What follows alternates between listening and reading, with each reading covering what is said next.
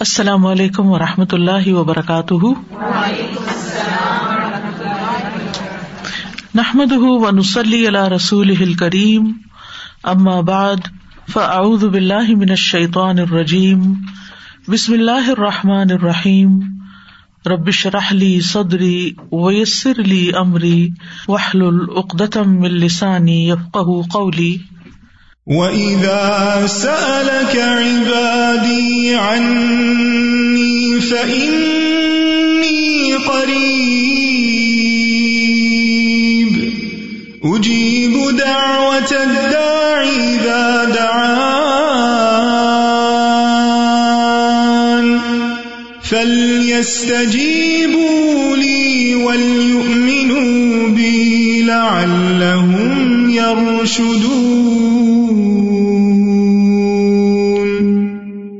اور جب میرے بندے آپ سے میرے بارے میں سوال کریں تو کہہ دیجیے بے شک میں قریب ہوں۔ میں پکارنے والی کی پکار کا جواب دیتا ہوں، جب وہ مجھے پکارے تو ان کو چاہیے کہ وہ میرا حکم مانے اور مجھ پر ایمان رکھے تاکہ وہ ہدایت پائے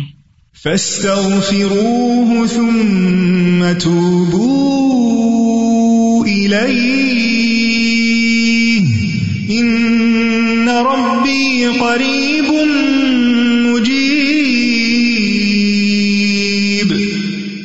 اس سے بخش مانگو، پھر اس کی طرف پلٹ آؤ۔ یقیناً میرا رب قریب ہے، قبول کرنے والا ہے۔ اللہ لک الحمد، لا الہ الا انت، وحدک لا شریک لک، المنان بدی السماوات والارض ذل جلال والاکرام۔ اے اللہ، ساری تعریف تیرے لیے ہے، تیرے سوا کوئی الہ نہیں، تو اکیلا ہے، تیرا کوئی شریک نہیں۔ تو بہت نوازنے والا ہے۔ تو آسمانوں اور زمین کا پیدا کرنے والا ہے۔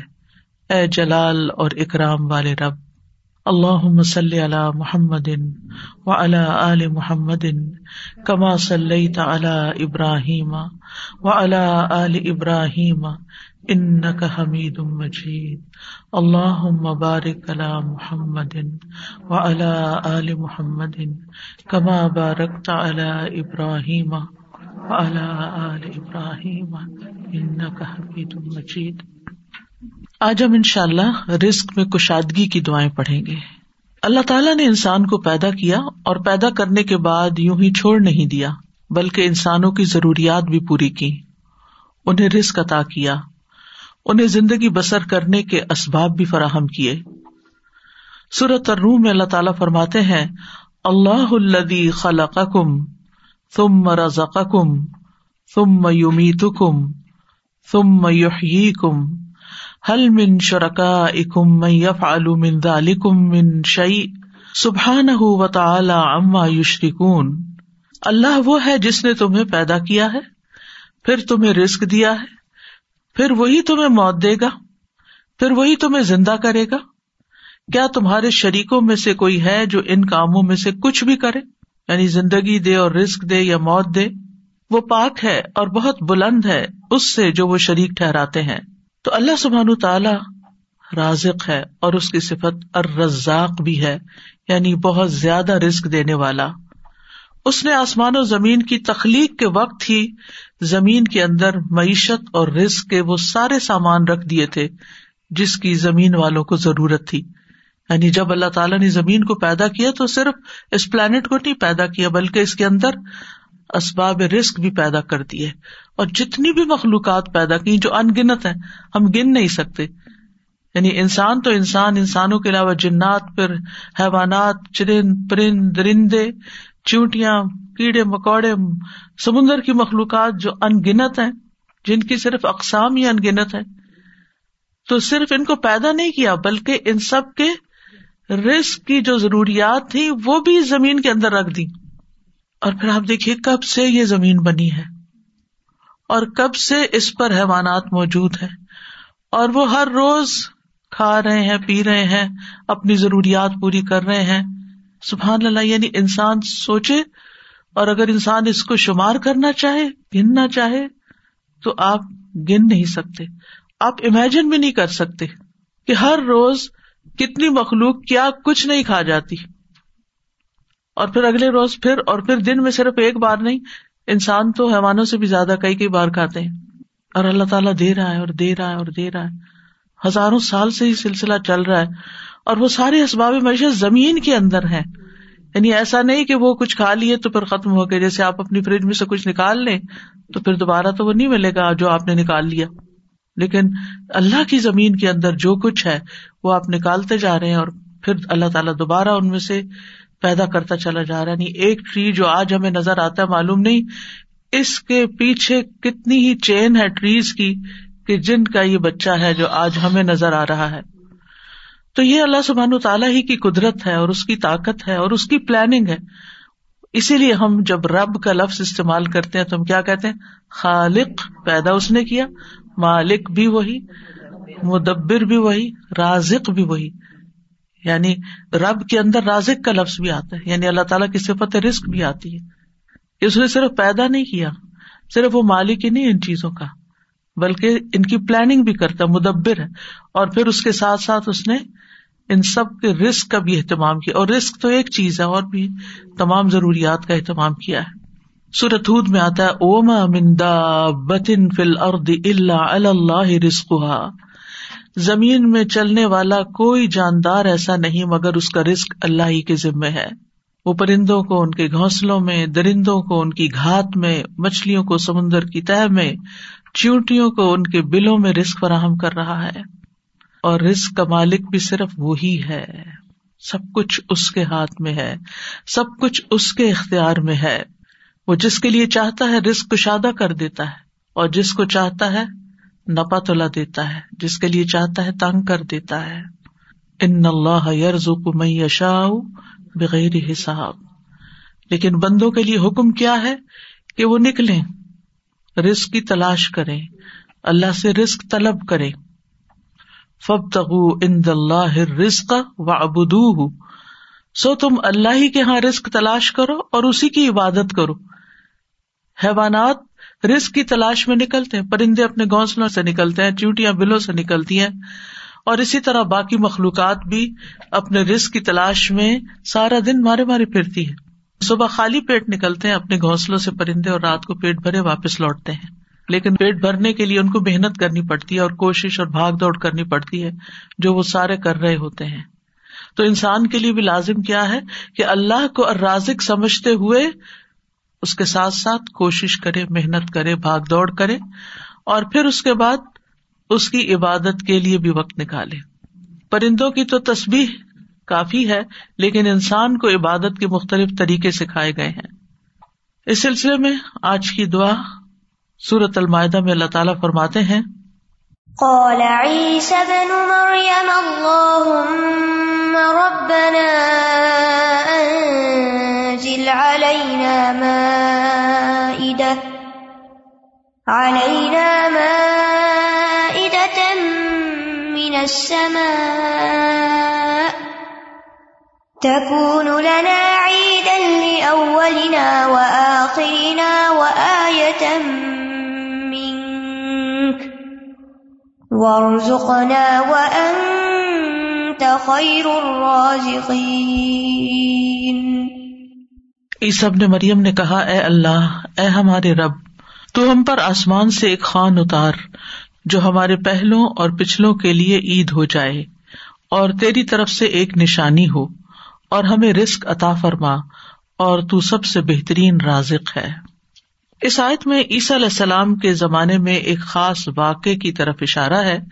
عیسی علیہ السلام نے جب لوگوں کو اللہ تعالی کی طرف بلایا، تو ہواریوں نے اس پر لبیک کہا۔ آپ پر ایمان لائے اور ایمان میں مزید اطمینان کے لیے عیسیٰ علیہ السلام سے کہا کہ کیا آپ کا رب یہ کر سکتا ہے؟ اس میں یہ قدرت ہے کہ ہم پر آسمان سے تیار شدہ کھانا اتارے۔ یعنی ویسے تو اللہ تعالیٰ زمین سے رسک دے ہی رہا ہے۔ تو ہم چاہتے ہیں کہ وہ آسمان سے ہمارے لیے کھانے کے لیے ریڈی ٹو ایٹ ہمارے لیے خان اتارے یعنی پورا دسترخوان نیچے آئے۔ تو عیسی علیہ السلام نے انہیں اس مطالبے سے روکا اور اللہ سے ڈرایا کیونکہ یہ ایک طرح کا معجزہ تھا۔ اور معجزہ طلب کرنے کے بعد اگر کوئی شخص اللہ تعالی کی بات نہیں مانتا تو پھر اس کی سزا بہت سخت ہے۔ لیکن ہماریوں نے اپنے مطالبے کی تین وجوہات بتائی کہ ہم کیوں چاہتے ہیں کہ ہمارے ساتھ ایسا ہو۔ ایک یہ کہ ہم فکر معاش سے آزاد ہو کر یکسو ہو کر اللہ کی عبادت کریں۔ دوسرے یہ کہ ہمیں یقین حاصل ہو جائے کہ آپ جو کچھ ہمیں کہہ رہے ہیں کہ یہ اللہ کی طرف سے ہے، وہ بالکل سچ ہے، حقیقت ہے، اور اللہ واقعی ہر چیز پر قدرت رکھتا ہے۔ اور تیسرے یہ کہ جب وہ دسترخوان نازل ہو تو پھر ہم سب خوش ہو جائیں۔ ظاہر ہے کہ اللہ کی طرف سے جو کھانا آئے گا تو اس کا تو پھر کیا ہی لطف ہوگا اور کیا ہی اس کا حساب ہوگا۔ تو ہم اس دن کو پھر خوشی کا دن بنا لیں، ہماری عید کا دن بن جائے، اور پھر ہم آئندہ بھی اس دن کو یاد رکھتے ہوئے ہر سال عید منایا کریں۔ جب ان کا یہ مطالبہ سنا تو عیسیٰ علیہ السلام نے نہایت آجزی کے ساتھ اللہ رب العزت سے دعا کی۔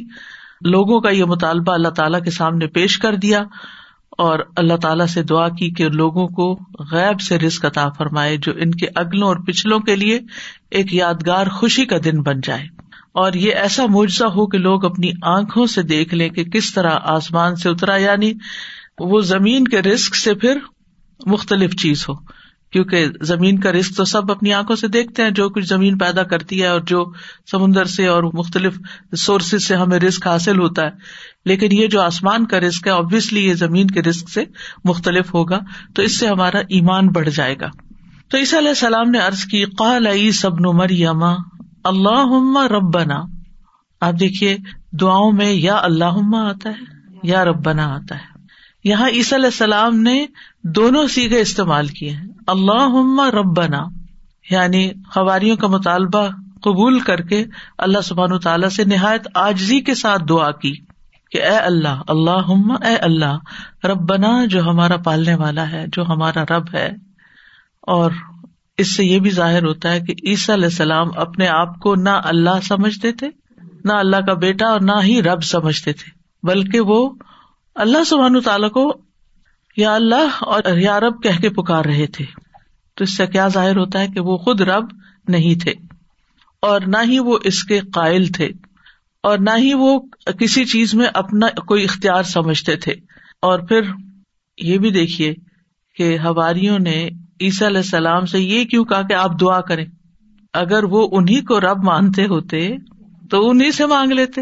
تو ان سے جب انہوں نے یہ کہا تو اس سے یہ پتا چلتا ہے کہ عیسی علیہ السلام کے ماننے والوں کے ذہن میں کہیں دور پار بھی یہ خیال نہیں تھا کہ عیسیٰ علیہ السلام اللہ کا کوئی حصہ ہے نوز باللہ، یا کوئی بیٹے ہیں، یا کسی بھی طرح الوحیت کا کوئی مقام رکھتے ہیں۔ وہ ان کو ایک نبی کے طور پر ہی سمجھتے تھے۔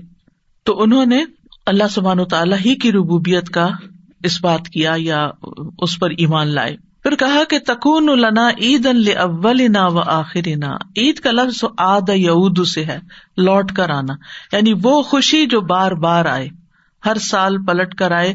یہ سالانہ بھی ہو سکتی ہے اور ہفتہ وار بھی۔ مسلمانوں کی دو عیدیں سالانہ ہے اور ایک ہفتہ وار ہے۔ اس کے علاوہ کوئی اور عید ثابت نہیں ہے جو ہم نے خود سے بنا لی عیدیں، وہ قرآن و سنت سے ثابت نہیں ہے۔ تو ہم سالانہ عید تو اچھی طرح مناتے ہیں، لیکن افسوس یہ کہ جمعے کا اہتمام کم سے کم ہوتا جا رہا ہے۔ جمعے کے دن بھی غسل کرنا چاہیے، اچھے صاف ستھرے کپڑے پہننے چاہیے، تیار ہونا چاہیے، اہتمام کرنا چاہیے۔ یعنی جمعے کا دن عام دنوں کی طرح نہیں ہونا چاہیے۔ یعنی وہ دن ہمارے لیے خاص دن ہے۔ اسے خاص دن سمجھ کر ہی اس میں سارے کام کریں۔ چاہے وہ عبادت کے ہوں یا جو دوسرے کام ہوں۔ اور پھر آپ دیکھیے کہ انہوں نے کہا کہ وہ دن ہمارے لیے عید کا ہو۔ اول نہ و آخر نہ ہماری پہلی فرسٹ جنریشن یعنی جو ہمارے دور کے لوگ ہیں۔ وہ آخر نہ اور جو ہمارے بعد میں آئیں گے۔ وہ آئے تم من کا اور تیری طرف سے ایک نشانی بھی ہو، تیری قدرت کی علامت ہو۔ یعنی عیسیٰ علیہ السلام کی سچائی کی علامت ہو کہ یہ واقعی اللہ کے رسول ہیں۔ اور انہوں نے جو کہا وہ سچ کہا۔ اور پھر ور و ان تخیر کی دعا بھی کی۔ اور یہ رسک کے حصول کی دعا بھی ہے۔ یعنی اتنا حصہ اگر انسان پڑھتا ہے ور و ان تخیر الرازکین تو ہمیں عطا کر، ہمیں رسک دے اور تو سب سے بہترین رسک دینے والا ہے۔ اور یہاں پر ہمیں کسی مشقت کے بغیر اپنے پاس سے رسک عطا فرما۔ اب آپ دیکھیے کہ اللہ سبحان تعالی بہترین رازق ہے۔ یعنی کس اعتبار سے کہ جو اس کی طرف سے رسک آتا ہے، وہ اپنی کیفیت کے اعتبار سے اور کمیت کے اعتبار سے بہترین ہوتا ہے۔ یعنی سب سے افضل ہوتا ہے۔ اور انسانوں نے اس کی جو شکلیں بنا لی ہیں پروسیس کر لیا اس کو، تو وہ اپنی کیفیت کے اعتبار سے بہترین نہیں رہا۔ کیونکہ انسانوں کے لیے اس طرح فائدہ مند نہیں۔ آپ نے دیکھا ہوگا کہ جو چیزیں نیچرلی اگتی ہیں گرو کرتی ہیں اور جو فریش فوڈ آپ سی سے لیتے ہیں سی فوڈ ہوتی ہے یا کچھ، یا ہم باقی غذاؤں کے مقابلے میں زیادہ صحت مند غذائیں ہوتی خیر الرازقین۔ اور اس لیے بھی خیر الرازقین کہا گیا اللہ تعالیٰ کو کہ لوگ اگر اللہ تعالیٰ کی نافرمانی بھی کرے تو بھی وہ ان کو اپنا رسک دیتا ہے۔ وہ کفر بھی کرے اس کا انکار بھی کرے اس سے ناراض بھی ہوں۔ پھر بھی رسک دیتا ہے۔ لیکن بندوں میں سے جو کسی کو رسک دیتے ہیں، وہ ایسا نہیں کرتے۔ حتیٰ کہ ماں باپ بھی اگر دیکھتے کہ بچے بات نہیں مانتے، تو ان سے کنارہ کش ہو جاتے۔ ہیں آپ جہاں جاب کرتے ہیں، جاب نہیں کریں، تو آپ کو کوئی سیلری نہیں دے گا۔ انسانوں کا معاملہ یہ ہوتا ہے۔ لیکن اللہ سبحان تعالیٰ آپ عبادت کریں یا نہ، آپ نماز پڑھیں یا نہ، آپ روزہ رکھیں یا نہ، وہ آپ کو کھانے کو دیتا رہے گا۔ تو اس دعا سے یہ پتا چلتا ہے کہ انسان جب دعا کرے تو بہت آجزی کے ساتھ دعا کرے اور اللہ تعالیٰ کو اس کے بہترین ناموں کے ساتھ پکارے۔ اللہ مربنا یہ دونوں نام اکٹھے بھی کر سکتے ہیں۔ اور اس کے علاوہ بھی یا رزاق، یا فتح اور پھر یہ کہ انتہائی آجزی اور انکساری رویے میں بھی ہونی چاہیے کہ اللہ ہم محتاج ہے تو دینے والا ہے۔ اور پھر اللہ تعالیٰ سے بہترین رسک مانگنا چاہیے۔ یعنی تو بہترین رسک دینے والا اللہ تعالیٰ کی صفت کو بیان کیا جا رہا ہے۔ یعنی ہمیں بھی ایک طرح سے انڈائریکٹلی کیا کہا جا رہا ہے کہ ہمیں بھی بہترین رسک عطا فرما۔ رسک کیا چیز ہے؟ یعنی رسک کا اطلاق کس کس چیز پر ہوتا ہے؟ ابن منظور لسان العرب میں کہتے ہیں رسک سے مراد ہر وہ چیز ہے جس کے ساتھ ہر زندہ مخلوق کی زندگی قائم ہوتی ہے۔ یعنی جس پر زندگی کا انحصار ہوتا ہے۔ خواہ وہ چیز مانوی ہو یا مادی ہو۔ مانوی سے مراد یعنی جس کو ہم چھو نہیں سکتے، جس کو ہم جانتے ہیں، سمجھتے ہیں، محسوس کرتے ہیں یعنی انٹینجیبل جس کو آپ کہہ سکتے ہیں۔ تو رسک دونوں طرح ہوتا ہے ٹینجیبل بھی اور انٹینجیبل بھی۔ اسی طرح باز نے یہ کہا کہ ہر نعمت ہی ایک طرح سے رسک ہے۔ یعنی جتنی بھی نعمتیں ہمیں ملی ہیں، وہ ساری رسک ہے یعنی صرف مال ہی رسک نہیں ہے، بلکہ رسک کا ایک وسیع دروازہ ہے۔ ہر وہ چیز جو اللہ تعالی بندوں پر نعمتوں کی صورت میں انعام فرماتا ہے، جیسے مال، اولاد، ہسبینڈ، اہل و عیال، ماں باپ، پھر اسی طرح صحت، محبت، قبولیت، یہ ساری چیزیں رسک کہلاتی ہیں۔ اور یہ اللہ تعالی کی طرف سے تقدیر میں مقرر کر دی گئی ہیں۔ یعنی اللہ تعالیٰ نے ہر بندے کا رسک مقرر کر رکھا ہے کہ اس کو کتنا دینا ہے۔ تو انسان کے لیے پھر کیا لازم ہے کہ اللہ جب دے تو پھر انسان شکر ادا کرے؟ جیسے اوپر میں نے ذکر کیا کہ حصی اور مانوی دونوں اعتبار سے جو نعمتیں ہمیں ملی ہیں وہ رسک ہے تو محبت بھی ایک رسک ہے۔ حضرت عائشہ کہتی ہیں، میں نے نبی صلی اللہ علیہ وسلم کی ازواج میں سے کسی پر رشک نہیں کیا سوائے خدیجہ رضی اللہ عنہا کے۔ اور میں نے حضرت خدیجہ کو نہیں دیکھا یعنی ان کو زمانہ نہیں پایا۔ وہ فرماتی ہے کہ رسول اللہ صلی اللہ علیہ وسلم جب بکری ذبح کرتے تو آپ فرماتے کہ اس کا گوشت خدیجہ کی سہیلیوں کو بھیج دو۔ وہ کہتی ہے کہ ایک دن میں غصے میں آ گئی۔ میں نے کہا، آپ ہر وقت خدیجہ خدیجہ کرتے ہیں اور اس کی سہیلیوں تک کا خیال رکھتے ہیں۔ تو رسول اللہ صلی اللہ علیہ وسلم نے فرمایا، انی قدر تو بہا مجھے خدیجہ کی محبت عطا کی گئی ہے۔ یعنی اللہ نے میرے دل میں اس کی محبت ڈالی۔ انسان کسی کو مرنے کے بعد صرف محبت کی وجہ سے یاد رکھ سکتا ہے کہ جس کے ساتھ آپ کا کوئی قلبی تعلق ہو۔ اور یہ بھی اللہ دلوں میں ڈالتا ہے۔ قرآن مجید میں آتا ہے، ان الدین آمن و عامل الصالحات سید الحم الرحمان بدا بے شک جو لوگ ایمان لائے اور انہوں نے نیک عمل کیے، رحمان ان کے لیے دلوں میں محبت ڈال دے گا۔ آپ کسی سے زبردستی محبت نہیں کرا سکتے۔ آپ کسی کے آگے رو پیٹ کے، اس کے ساتھ غصہ کر کے، اس کی منتیں کر کے، یا اس کو مال دے کے، یا اس کی خوشامد کر کے آپ اس سے کہ آپ مجھے محبت دیں، آپ مجھ سے محبت کریں۔ کبھی بھی نہیں کوئی کرے گا۔ جب تک اللہ دلوں میں محبت نہ ڈالے۔ اور اگر آپ کے لیے اللہ نے کسی کے دل میں محبت ڈال دی ہے، تو اس پر اللہ کا شکر ادا کرنا چاہیے کہ یہ اللہ نے رسک دیا ہے مجھے۔ کیونکہ محبت کہیں سے خریدی نہیں جا سکتی۔ اللہ تعالیٰ فرماتے ہیں، لو ان فخ فل ارد جمی ان ماں اللہ تبئی قلوب اگر زمین میں جو کچھ ہے، سارے کے سارا بھی آپ خرچ کر دے دے دے لوگوں کو، آپ ان کے دلوں میں محبت نہیں ڈال سکتے۔ یعنی نہ یہ مال سے خریدی جا سکتی ہے اور نہ ہی یہ کسی مطالبے سے خریدی جا سکتی ہے اور نہ ہی یہ احسان جتا کے اور کسی کو ذلیل کر کے یا کسی کو کسی طرح مجبور کر کے محبت لی جا سکتی ہے۔ یہ اللہ کی دین ہوتی ہے اور جس کو اللہ دے، وہی محبت حاصل کرتا ہے اور اس کے پیچھے بھاگنا نہیں چاہیے۔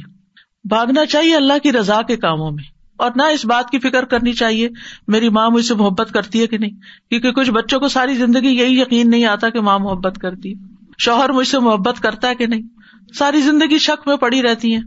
حتیٰ کہ بیمار پڑ جاتی ہیں، بعض خواتین ریسنٹلی کسی کے بارے میں جو پتا چلا کہ ان کا دماغ چل گیا، صرف اس بات پہ کہ ہسبینڈ مجھ سے وہ محبت نہیں کرتا جو مجھے چاہیے۔ اور اس کی وجہ سے مزری دنیا کی ہر نعمت ہے اس کے پاس۔ لیکن اب وہ ایک طرح سے ذہنی مریض بن گئی خاتون۔ وہ تو خیر ایک سیویئر کیس ہو گیا نا، لیکن اس سے نچلے درجے پر کسی نہ کسی ڈگری کسی نہ کسی لیول پر ہر شخص کو یہ شکوا رہتا ہے۔ اور اس سے باہر نکلنا چاہیے۔ کیونکہ انسان اس سے اپنی صلاحیت کھو دیتا ہے۔ انسان کی پروڈکٹیوٹی ماری جاتی ہے۔ جب انسان لوگوں کی محبت کا یا تو دیوانہ ہوتا ہے اور یا وہ اس کا فقیر بن جاتا ہے یا اس کو یہ پریشانی لگ جاتی ہے کہ کوئی مجھ سے محبت کیوں نہیں کرتا۔ کیونکہ اس پریشانی سے انسان کو حاصل کچھ نہیں ہوتا۔ اور پھر آپ دیکھیے کہ بعض اوقات خواتین کا مسئلہ یہ بھی ہوتا ہے کہ ان کے اوپر کچھ کنڈیشن ایسی ہوتی ہیں ہارمونل چینجز ہوتے ہیں پیریڈس کا مسئلہ ہے، بچوں کی ولادت کا مسئلہ ہے، اور کئی طرح کی پریشانیاں بچوں کو دودھ پلا رہی ہے فزیکل کنڈیشن کتنی بدلتی جاتی ہیں، جس کی وجہ سے عموماً وہ زیادہ اٹینشن سیکرز ہوتی ہیں۔ تو یہ جو اٹینشن سیکنگ ہے، یہ بھی ایک بیماری ہے۔ یعنی اس میں بھی آپ نے اپنا ریموٹ کنٹرول دوسرے کے ہاتھ میں دیا ہوا ہے۔ وہ آپ کو اٹینشن دے تو آپ خوش آپ کے اپنے پاس کوئی چیز نہیں کہ جس سے آپ خوش ہو سکیں۔ بھائی، آپ کے اپنے پاس کوئی چیز ہونی چاہیے۔ آپ انڈیپینڈنٹ ہو۔ کیوں کسی کی غلامی میں پڑے ہوئے ہیں؟ انڈیپینڈنٹ ہو۔ آپ اپنے چائے کے کپ کو انجوائے کریں۔ آپ اپنے بک ریڈنگ کو انجوائے کریں۔ آپ اپنے گھر کے کام کو انجوائے کریں۔ آپ مختلف چیزوں کے اندر مختلف ایکٹیویٹیز میں اپنے آپ کو انوالو کر کے وہاں سے آپ خوشی حاصل کریں۔ اپنی خوشیاں اپنے بچوں کے اندر مت ڈال دیں کہ بچے سامنے ہوں گے تو میں خوش ہوں گی اور بچے نہیں تو میں خوشی نہیں۔ آپ اپنی خوشیاں مال و دولت میں نہیں ڈالیں کہ میرے پاس ڈھیر مال آئے گا ہر مہینے تو پھر ہی میں خوش ہوں گی اور اگر کسی مہینے کے اوپر نیچے ہو گیا تو میری ساری خوشی چلی گئی۔ چیزوں کے اندر، انسانوں کے اندر خوشیاں نہیں ڈھونڈے اور سب سے بڑی خوشی تو خود اللہ کے ذکر میں ہے، اللہ کی یاد میں ہے۔ اللہ کی عبادت میں ہے، اللہ سبحان تعالیٰ کے دین میں ہے، اس دین کے علم حاصل کرنے میں ہے، اس علم کو سکھانے میں ہے، اس کے راستے میں نکلنے کو ہے۔ کیا آپ نے کسی حدیث میں صحابہ کرام میں سے کسی کے بارے میں یہ پڑھا تھا کہ وہ ذہنی مریض ہو گئے تھے؟ کوئی مینٹل النس تھی وہاں؟ کوئی اموشنل امبیلنس تھے وہاں؟ کوئی ان باتوں پر لڑائیاں تھیں آپس میں وہاں؟ ہرگز نہیں، کیونکہ وہ اموشنلی اسٹرانگ تھے۔ میں جانتی ہوں میں خود ایک عورت ہوں، عورت اموشنلی ویک ہوتی ہے مرد کے مقابلے میں۔ لیکن اس کو اپنی ویکنیس نہ بننے دیں۔ کانفیڈینٹ ہو اسٹرانگ ہو اپنے لیے زندگی میں خود چیزیں تلاش کرے کہ جس کام کے لیے اللہ نے آپ کو بنایا، آپ کی زندگی میں وہ کیا مقصد ہونا چاہیے؟ وہ کون سا کام ایسا ہے کہ جس کو کر کے آپ کو خوشی ملتی ہے؟ اس کو پکڑ لیں۔ اگر وہ جائز ہے اور اللہ کی حدود کے اندر ہے اور اللہ تعالیٰ کی ناراضگی کا نہیں۔ یعنی میں آپ کے لیے سجیسٹ نہیں کر سکتی۔ ہر انسان کو اللہ تعالیٰ نے مختلف بنایا ہے۔ اور ہر انسان کسی کی ذہنی ضروریات اور طرح کی ہوتی ہے، کسی کی اور طرح سوچ ہوتی ہے۔ کوئی میتھمیٹکس میں بہت اچھا کوئی شاعری میں بہت اچھا کوئی لٹریچر میں بہت اچھا کوئی کسی چیز میں، کوئی کسی چیز میں۔ آپ دیکھے آپ کی اسٹرینتھ کیا ہے؟ اللہ نے آپ کو کیا دے کے بھیجا ہے؟ تو اس چیز کو تلاش کرے اپنی اسکلس کو ڈیولپ کرے اپنے آپ کو اسٹرانگ کرے اور اپنی زندگی کو بہترین کاموں میں استعمال کرے کیونکہ اس پر انحصار ہے آخرت کے درجے کا آج ضائع کر دیا نا اپنا وقت اور اپنی صلاحیتیں اور اپنی زندگی، کیونکہ بعض لوگ تو پھر بیمار پڑ کے کچھ کرنے کے قابل نہیں رہتے اور بعض لوگ تو پھر نہ کسی عبادت کے لائق اور اپنے آپ کو بھی نہیں سنبھال سکتے۔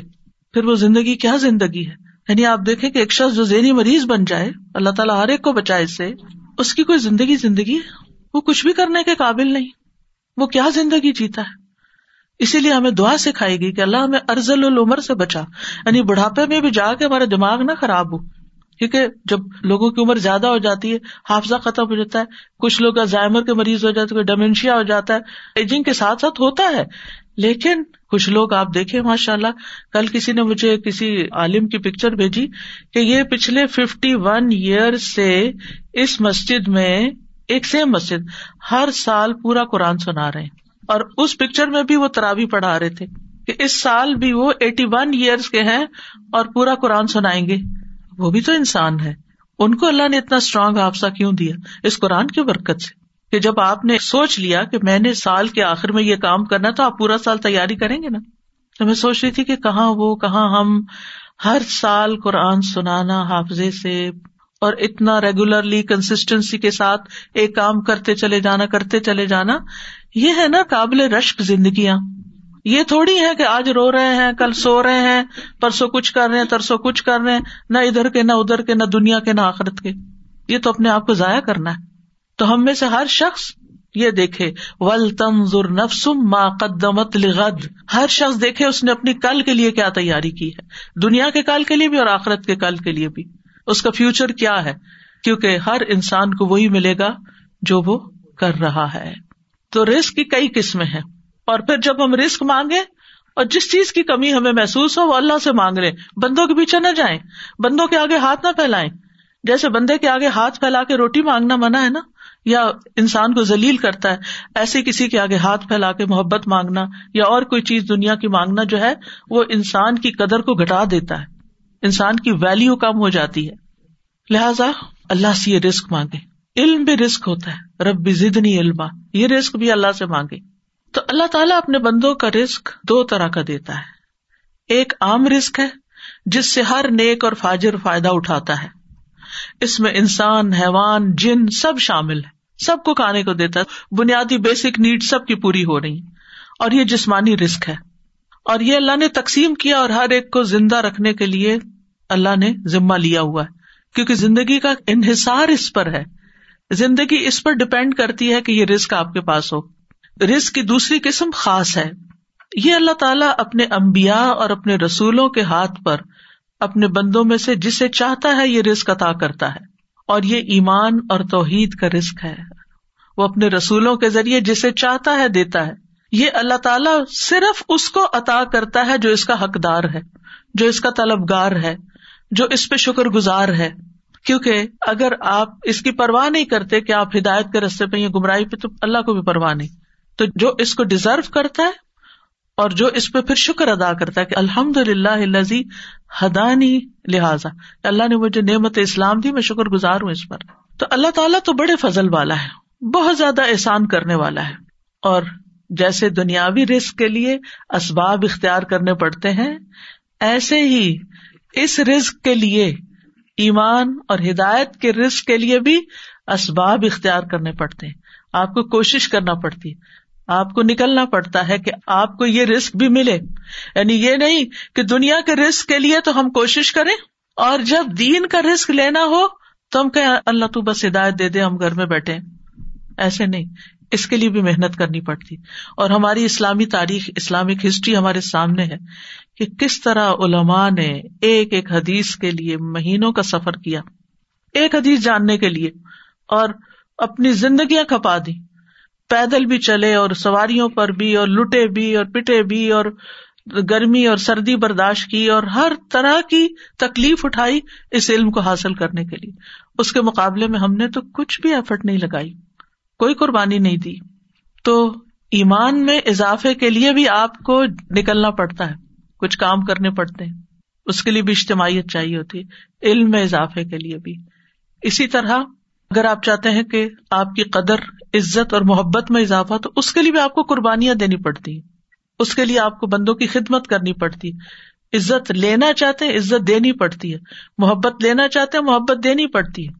یعنی اس دنیا میں اللہ تعالی نے ایک اصول بنایا ہے گیو اینڈ ٹیک پہلے گیو دینے والے بنو، جب آپ کو ملے گا۔ یہ انسانی کوششوں کا حصہ ہے۔ اور باقی اس کے ساتھ ساتھ دعا اور اللہ سے اچھی امید۔ اور یاد رکھیے، سب سے بہترین رسک تو جنت ہے۔ سب سے بہترین نعمت جنت ہے۔ جو سب سے مکمل، سب سے افضل، سب سے معزز، سب سے بلند، سب سے زیادہ قائم رہنے والا ایسا رسک جو کبھی ختم نہیں ہوگا۔ جس کی راحتیں اور لذتیں اور نعمتیں کبھی بھی ختم نہ ہوں گی۔ اور یہ رسک مومنوں کے ساتھ خاص ہے۔ یہ صرف ایمان والوں کے لیے ہے۔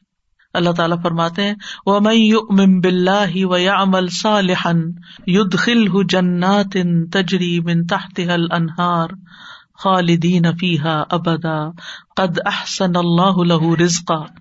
اور جو اللہ پر ایمان لائے اور نیک عمل کرے، وہ اسے ایسے باغوں میں داخل کرے گا جن کے نیچے سے نہریں بہتی ہیں۔ ان میں وہ ہمیشہ رہنے والے ہیں۔ ہمیشہ ہمیشہ، بلا شبہ، اللہ نے اس کے لیے اچھا رسک بنایا ہے۔ پھر یہ بات یاد رکھیے کہ رسک کا مالک بھی صرف اللہ ہے۔ رسک کی کنجیاں بس اس کے پاس ہے قرآن مجید میں آتا ہے یا ایوہنا سزکرو نعمت اللہ علیہ کم حل من خالق غیر اللہ یرزقکم من السماء والارض؟ لا الہ الا ہوا فانا تؤفکون۔ لوگو، اپنے آپ پر اللہ کے احسان کو یاد رکھو۔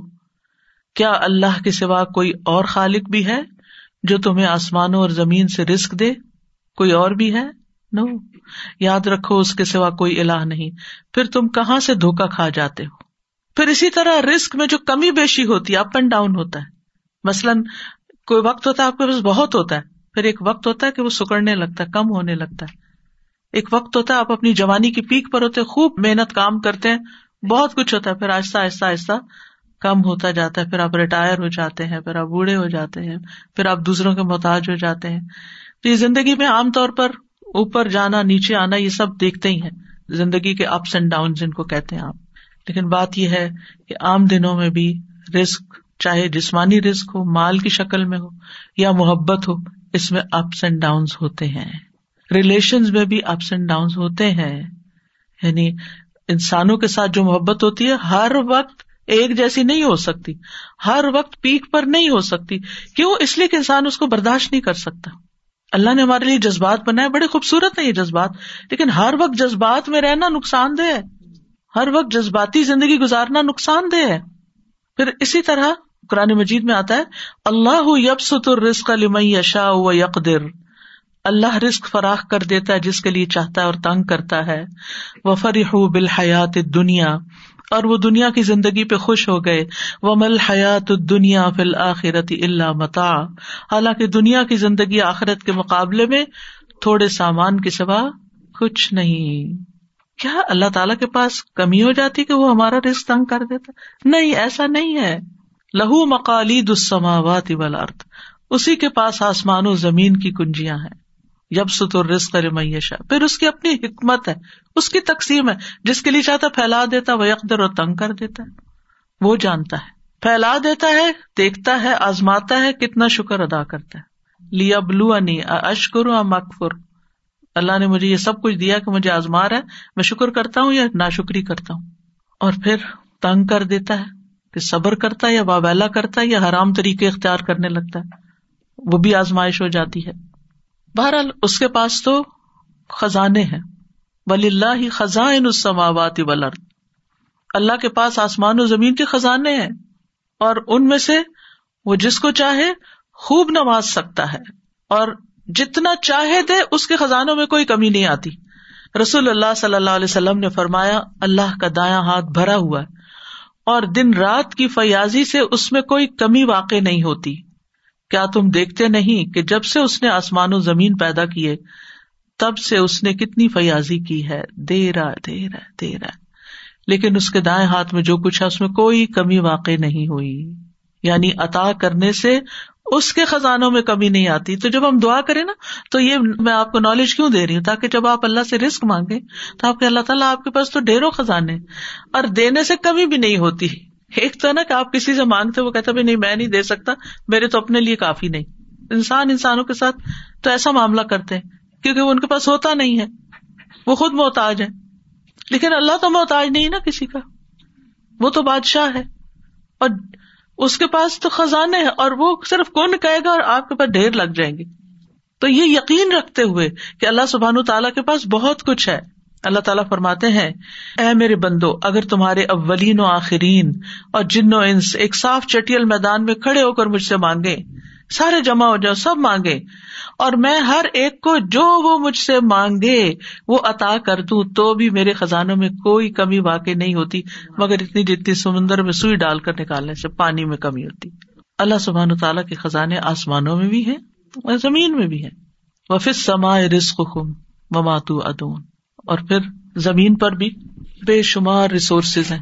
انسان کو چاہیے کہ انسان آگے بڑھے اور کوشش کرے۔ ہاتھوں میں السم سے پوچھا گیا، میں نہیں نہ تاکل، تم کہاں سے کھاتے ہو؟ کہا، میں نے دلہ اللہ کے پاس سے۔ کہا گیا، کیا اللہ تعالیٰ آسمان سے تمہارے لیے دینار اور درہم نازل فرمائیں گے؟ انہوں نے کہا، کیا اللہ صرف آسمان میں ہی ہے؟ یعنی اس کے خزانے صرف آسمان میں ہے یہ زمین بھی اسی کی ہے اور یہ آسمان بھی اسی کا ہے۔ اگر وہ میرا رسک آسمان سے نہ دے گا، تو زمین سے چلا کر میرے پاس لے آئے گا۔ یعنی وہ کہیں سے بھی دے سکتا ہے۔ ساری مخلوق کو دکھتا کمزور سے کمزور ترین چھوٹی سے چھوٹی چیز کو بھی وہ رسک دیتا ہے۔ ہمیں جن کا منہ بھی نظر نہیں آتا، وہ ان کی بھی ضروریات پوری کرتا ہے۔ اور ابن کثیر کہتے ہیں کہ یہ مشہور ہے کہ کبے کے بچے جب نکلتے ہیں تو ان کے پروں پر بال سفید ہوتے ہیں۔ یہ دیکھ کر ان کو بچوں سے نفرت ہوتی ہے اور وہ بھاگ جاتے ہیں۔ کچھ دنوں کے بعد پروں کی رنگت سیاہ ہو جاتی ہے، پھر ان کے ماں باپ واپس آتے ہیں۔ اور انہیں دانا وغیرہ کھلاتے ہیں۔ اللہ عالم ابن کثیر کی تفسیر میں کسی نے تجربہ کیا ہوگا۔ ابتدائی ایام میں جبکہ ماں باپ ان بچوں سے متنفر ہو کے بھاگ جاتے ہیں اور پاس بھی نہیں آتے، اللہ تعالیٰ چھوٹے چھوٹے مچھر ان کے پاس بھیج دیتا ہے، وہی ان کی کتاب بن جاتے ہیں۔ کہاں سے وہ دیتا ہے؟ یعنی اتنے چھوٹے، آپ دیکھیں تو انڈا ہی کتنا چھوٹا ہوتا ہے اور اس میں بچہ کتنا چھوٹا ہوتا ہے اور اللہ تعالیٰ ان کو بھیج دیتا ہے، جاؤ ان کی ضرورت پوری کرو۔ تو جو ان پرندوں کو دیتا ہے، جن کے ماں باپ چھوڑ جاتے یا مر ہی جاتے، وہ ہمیں نہیں دے سکتا۔ وہ ہمیں ضرور دے سکتا ہے۔ کبھی مایوس نہ ہو۔ مایوسی کفر ہے۔ کیونکہ لوگوں کے پاس جب رسک تنگ ہوتا ہے، نہیں ملتا نہیں ملتا، تو پھر بازو کا تو مایوسی کی طرف چلے جاتے اللہ سے ہمیشہ اچھی امید رکھے کہ اللہ نے آج تک کھلایا ہے، اللہ نے آج تک دیا آگے بھی وہی دے گا اور وہ نافرمانوں کو بھی دیتا ہے۔ حضرت ابراہیم علیہ السلام نے جب دعا مانگی تھی کہ اللہ اس شہر کو امن والا بنا دے اور اس کے رہنے والوں کو پھلوں سے رسک دے، جو ان میں سے اللہ اور یوم آخرت پر ایمان لائے۔ اور اللہ نے کیا کہا تھا؟ جس نے کفر کیا، اسے بھی میں تھوڑا سا فائدہ دوں گا۔ اچھا دنیا میں جب ہم دیکھتے ہیں نا کہ نان بلیورس کے پاس بہت کچھ ہے، تو ہم کہتے ہیں ان کے پاس اتنا کچھ ہے، ان کو اتنا زیادہ کیوں دیا؟ اللہ کے نزدیک وہ مچھر کے پر برابر بھی، وہ کچھ بھی نہیں ہے جو اللہ کے پاس اس کے مقابلے میں۔ تو ایک تو کبھی یہ نہیں سوچنا چاہیے کہ یہ شخص نماز بھی نہیں پڑھتا، یہ روزہ نہیں رکھتا، یہ فلاں نہیں کرتا اور اس کو پھر بھی اللہ نے اتنا زیادہ دیا۔ وہ زیادہ نہیں ہے، وہ آپ کی چھوٹی نگاہ اس کو زیادہ دیکھ رہی ہے۔ جو اللہ نے آپ کو اس عبادت کے بدلے میں دینا ہے اپنے پاس، وہ تو کہیں زیادہ ہے۔ اس کے سامنے تو ساری دنیا کا مال بھی مچھر کے پر سے زیادہ نہیں ہے، بہت ہی حقیر ہے۔ تو دنیا میں اللہ تعالیٰ کسی کو جو دیتا ہے، وہ بہت تھوڑا ہے۔ بہ نسبت اس کے جو اللہ کے پسندیدہ بندوں کو آگے ملنے والا ہے۔ شیطان بھی اللہ ہی سے اپنا رسک مانگتا ہے۔ ابلیس نے کہا میرے رب، تو نے اپنی ساری مخلوق کا رسک واضح کر دیا، میرا رسک کہاں ہے؟ اللہ تعالیٰ نے فرمایا، ہر وہ چیز جس پہ میرا نام نہ لیا جائے، وہ بندوں کے ساتھ شامل ہو جاتا ہے۔